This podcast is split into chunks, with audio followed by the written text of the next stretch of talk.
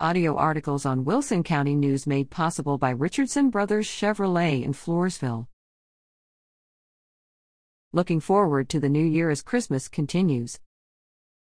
Last week's column ended with Mary Fairchild's explanation of the custom of exchanging gifts at Christmas. The gift of Jesus brings great joy to everyone who receives him. The purpose of Christmas is to share this gift so the whole world will know the love of our Savior. I love that explanation of how and why we give gifts at Christmas.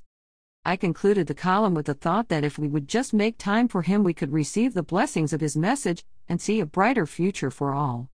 As we continue celebrating this Christmas season, we pray for that brighter future.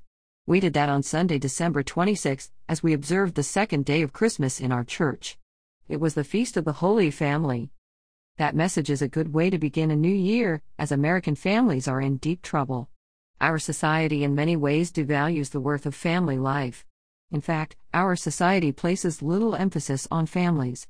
Everything is commercialized, even while we are inundated with after Christmas sales, everything Christmas is replaced with Valentine's Day and spring merchandise to get ready for the next celebration. It is up to us Christians to keep Christmas in our hearts so that His message may live. Our religious celebration of Christmas lasts at least until the Epiphany, January 6th, with the message of hope that comes with. Christmas should become part of our daily lives.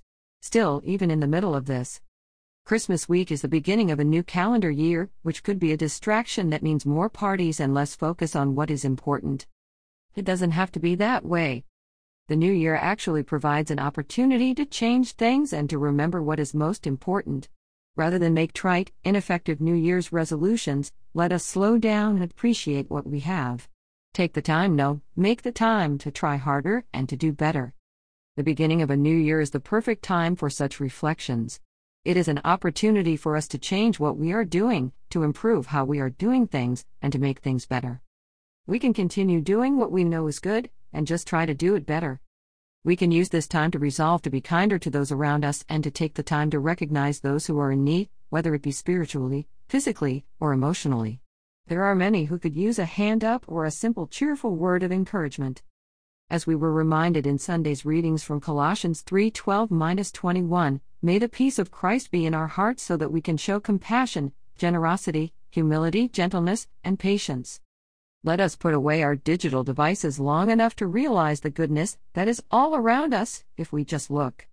Remember to share the goodwill and to give thanks to the one who makes all life possible.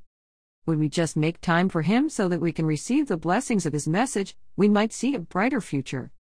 This is my story. What's yours?